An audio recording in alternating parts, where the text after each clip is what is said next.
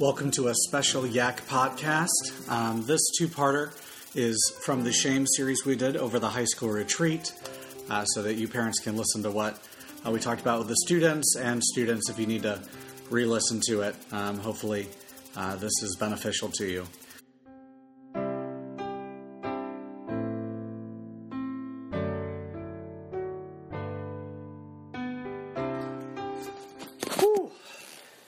Uh, Lord Jesus, as we did with last night, tonight we ask for honesty. Um, the ability to really deal with this stuff, to wrestle with it, um, to at least identify the shackle, and if we can, maybe begin to break it tonight. Um, those shame ideas and thoughts and identities, um, they keep us from enjoying life, enjoying people, and enjoying you. Uh, Lord, may we begin to remove those. Um, and Lord, may we learn tools tonight toward this lifelong journey of removing shame um, becomes easier, um, and we can help other people um, be free from their shame too. In your son's name, amen. I hope that today in your booklet you were able to figure out what you are ashamed of most, what defines you in the quiet moments, what the talk radio station in your head continues to call you in your times of doubt and discouragement and hopelessness, what you fear people know about you. We cover up our shame. It's what we naturally do. Even those who run around naked don't call it strolling, they call it streaking because they don't want their shame to be exposed for too long. Mm-hmm. There are a couple ways to deal with shame. So let's see where yours currently falls. There are four ways. First one is we ignore it, we pretend it isn't there. It's only when someone brings up the subject that it pops up ugly in our head. The second thing we do with our shame is we compare it. They have shame too. Or, not as bad as them. We compare it. The third thing we do is we laugh at it. It's not a big deal. It just makes jokes about it, and we just make jokes about it to make it seem normal. The fourth one, and I think it's the most dangerous, is we glorify it. I think the easiest example of this is in regard to sexual sin. We coarsely joke with our friends about the looks of a guy or a girl, objectifying their sexuality down to what they have to offer in their body. We go see movies knowing there will be naked or sexualized individuals, and we talk about sex and sexuality in a way that dehumanizes others. We try to rationalize moments that this reminds, and we try to rationalize moments that this reminds you of that I'm giving you a as I'm giving you a description. And we boast about our cockiness, our pride, our sin when we get away with it from our parents. And in those moments, we play right into the devil's hands and proudly yell to the world that we are unclean and that they should be too. If you think this isn't happening in our culture, especially when it comes to sexual sin, all you got to do is turn on any television channel or look at any magazine. We constantly sexualize others. Here's the first fill in the blank.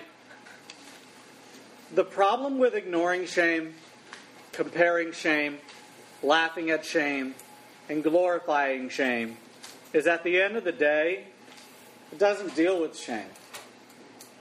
The problem with ignoring shame, comparing shame, laughing at shame, and glorifying shame is at the end of the day, it doesn't deal with shame. You are still defined by that shame, whether you try to hide it or willingly etch it into your skin. Your identity is your shame. And that is what Jesus has come to free us from.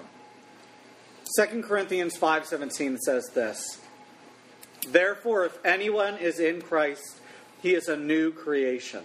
The old has passed away, behold, the new has come. It's One of those verses that I hope you all memorize over the course of your life, especially during these formative years. Yesterday, we talked about the concept of you asking God to cleanse your shame. For many of you, that's hard to do. You can't imagine bringing your shame before your parents, let alone the God of the universe. But that is how you begin to deal with it. He already knows your shame. He wants it out into the open before Him, and He wants you to give it up. And this is kind of where we're heading today. It's your next fill in the blank. For your sake, for His sake, and the sake of those around you. God wants you to give up shame for your sake, for His sake, and for the sake of those around you. That idea is the main point of tonight's talk. So let's look at a familiar story of the woman at the well. Turn to John chapter 4.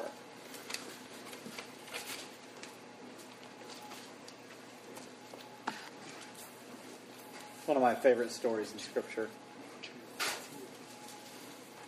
John chapter 4.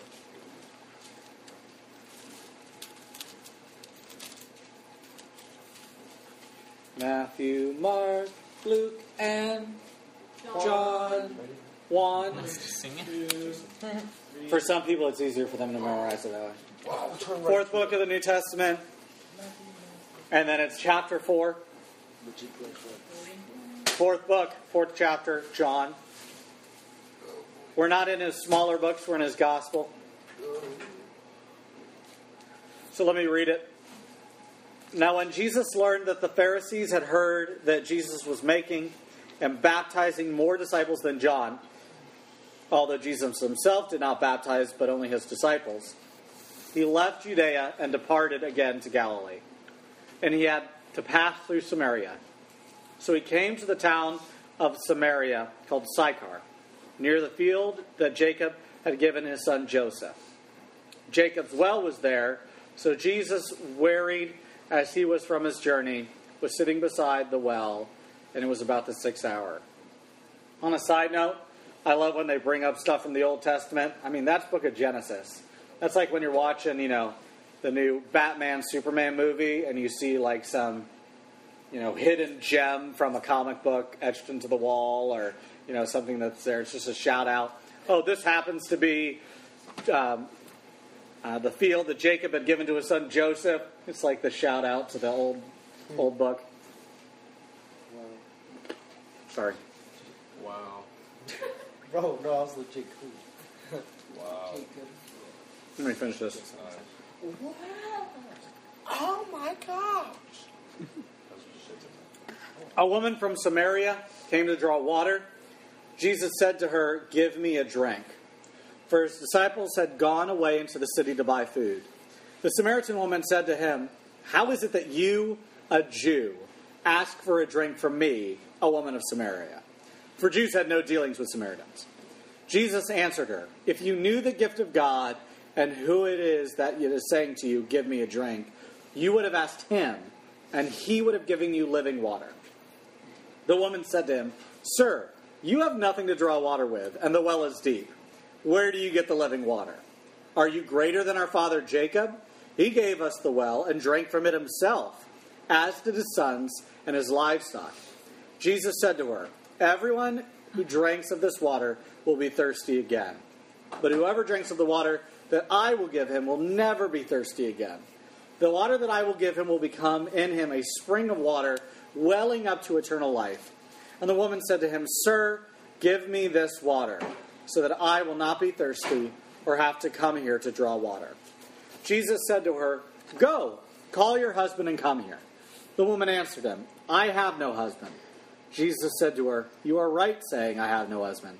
For you have had five husbands, and the one you now have is not your husband.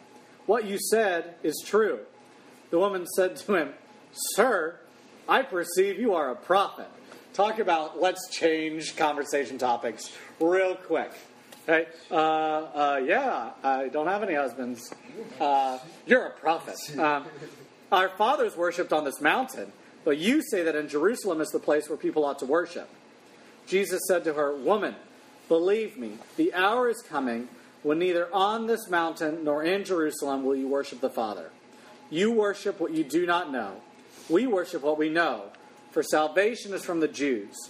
But the hour is coming and is now here when the true worshippers will worship the Father in spirit and truth. For the Father is seeking such people to worship him.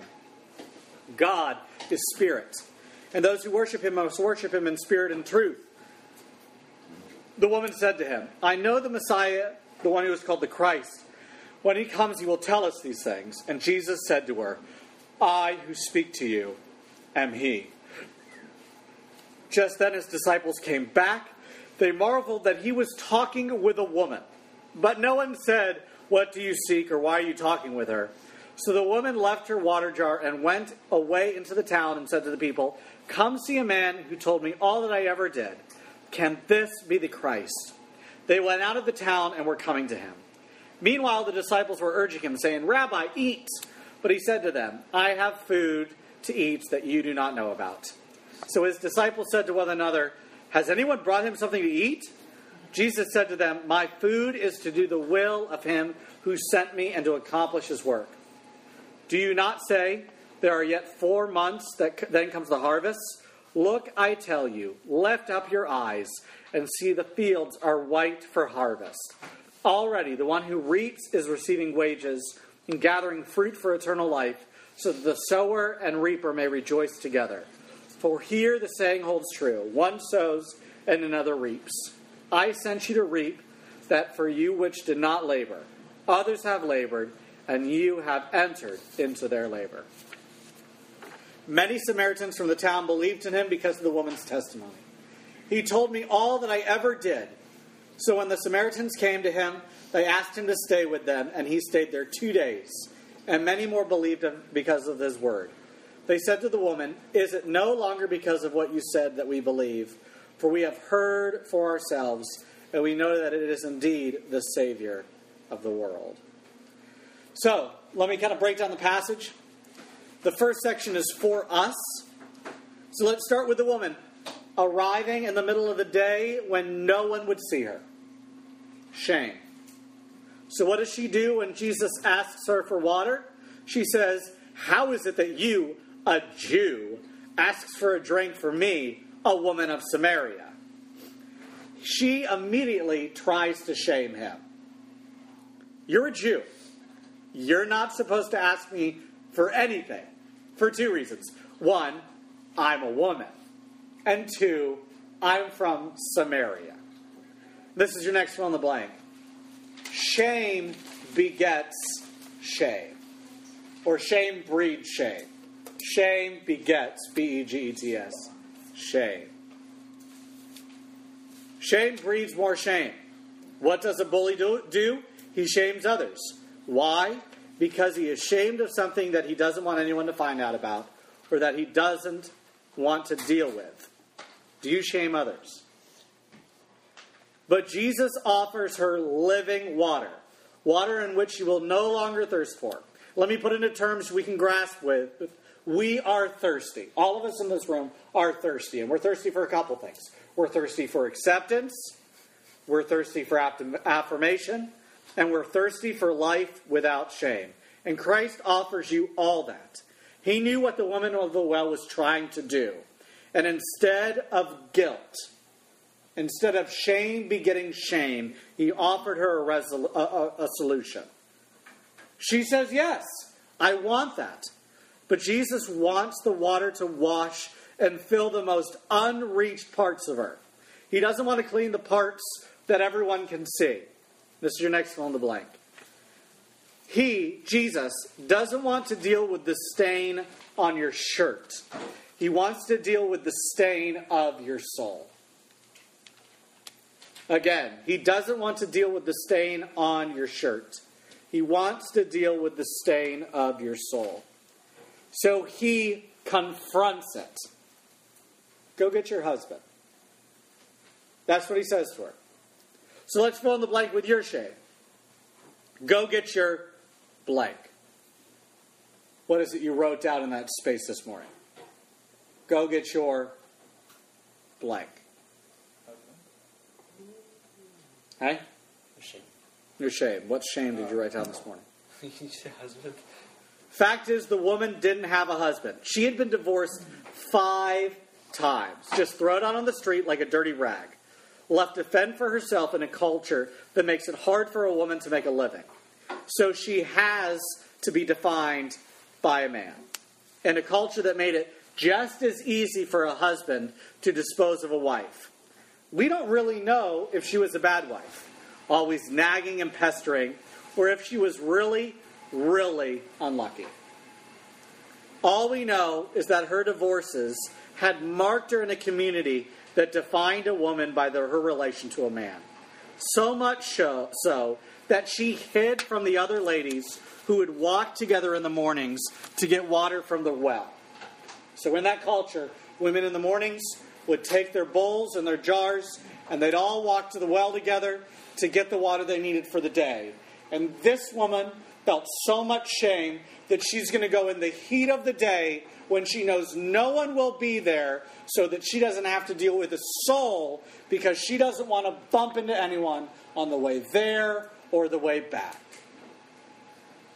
She intentionally makes herself miserable by the heat and by isolation so that she does not have to deal with her shame.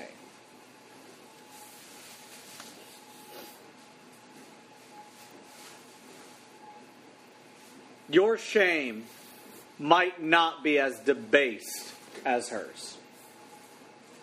Your shame might not be in the limelight in your culture, and your soul longs, but your soul longs for the same things, and that is living water.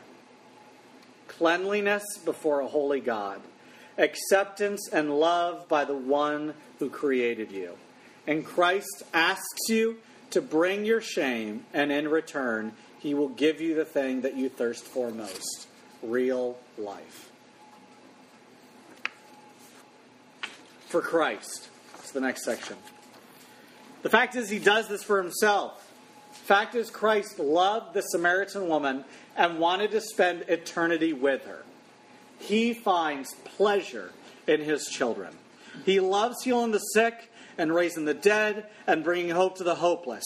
So much that he literally gets his fill by doing these things. You notice that in the section. Jesus said to his disciples who had brought him back food, My food is to do the will of him who sent me and accomplished his work. He literally gets his fill off that. All of you, hopefully, at some point today, were hungry during your time of fasting. Now, probably none of you felt filled by reading a psalm or, or spending time with the Lord. Um, I mean, you might never, but it should point us towards that end. I hope that all of you at some point in your life can say, My fill was doing this instead of satisfying my earthly pleasures. Fact is, Jesus does this. He finds the one sheep, the lost coin, the buried treasure. He finds you at your well, and he offers you eternal life, even after you try to bring him into your shame. He does all those things for you. For others, it's the last part. What does the woman do after she's offered this living water? She runs to the same people who shamed her and tell them that they too can be free from the shame. She is released from the fear that has plagued her life. She is telling those who shamed her, Come back with me, there is living water. I think that's how you know you are free of shame. You invite others into that freedom. You see, while shame begets shame, the next fill in the blank is just as profound, and that is freedom begets freedom. It's confessing your shame to others and letting them know that it no longer defines you, that you are defined by something different. I quoted a verse earlier, 2 Corinthians 5:17. Therefore, if anyone is in Christ, he is a new creation. The old is passed away, behold the new come. I would like you to read the rest of the context to show you what freedom allows you to do. So I'm going to read that section. If you want to turn with me, 2 Corinthians 5 11 through 21. Flip there real quick so you can see it with me. 2 Corinthians 5 11 through 21. Matthew, Mark, Luke, and John, Acts, Romans 2, Corinthians.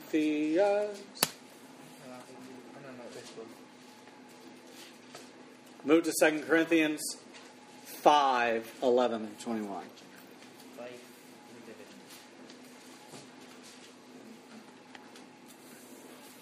Five what?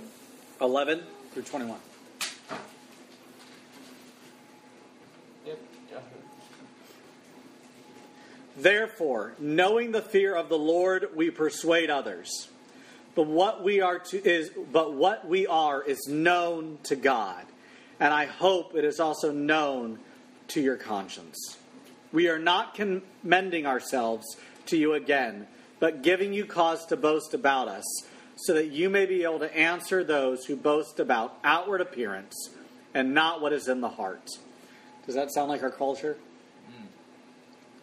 For if we have, uh, but for if we are beside ourselves, it is for God. If we are in our right mind, it is for you. For the love of Christ controls us. Because, because we have concluded this, that one has died for all, therefore all have died. And he died for all, that those who might those who live might no longer live for themselves, but for him, for him who for their sake died and was raised. From now on, therefore, we regard no one according to the flesh. Even though we once regarded Christ according to the flesh, we regard him thus no longer. Therefore, if anyone is in Christ, he is a new creation. The old has passed away, behold, the new has come. All that is from God, who through Christ reconciled us to himself and gave us a ministry of reconciliation. That is, in Christ, God is reconciling the world to himself, not counting their trespasses, their shame against them, and entrusting to us the message of reconciliation. Therefore, we are ambassadors for Christ, God making his appeal through us. We implore you on the behalf of Christ, be reconciled to God. For our sake, he made him to be sin who knew no sin, so that in him we might become the righteousness of God. Let me start with verse 14. For the love of Christ controls us. When we are clothed in righteousness, we identify with the Savior and conclude that one has died for all, and therefore all have died, and he died for all, that those who might no longer live for themselves, but for who, for him who for their sake died and was raised. It's the first two points. It is for freedom from our shame. That's the point of it. For Christ, it is us partnering with him the gift of the gospel to give that away for, uh, to others. For now, one, therefore, we regard no one according to the flesh. So, for now, one, therefore, we regard no one according to the flesh. Our nakedness, our shame. What we hide from others is gone. We are clothed with something beautiful. We identify with the Savior. The idiot, the pig, the whore, the villain, the angry person, whatever the devil tries to get us to identify with, whatever others try to get us to identify with, whatever we choose to identify with, those are gone and replaced with where our identity truly lies. To what end, you ask? The verse says it to the ministry of reconciliation. You are ambassadors of the High King. You go on his behalf, fallen and bought with a price, and clothed in his righteousness. So be free of shame and free others. For it is for freedom that Christ has set us free.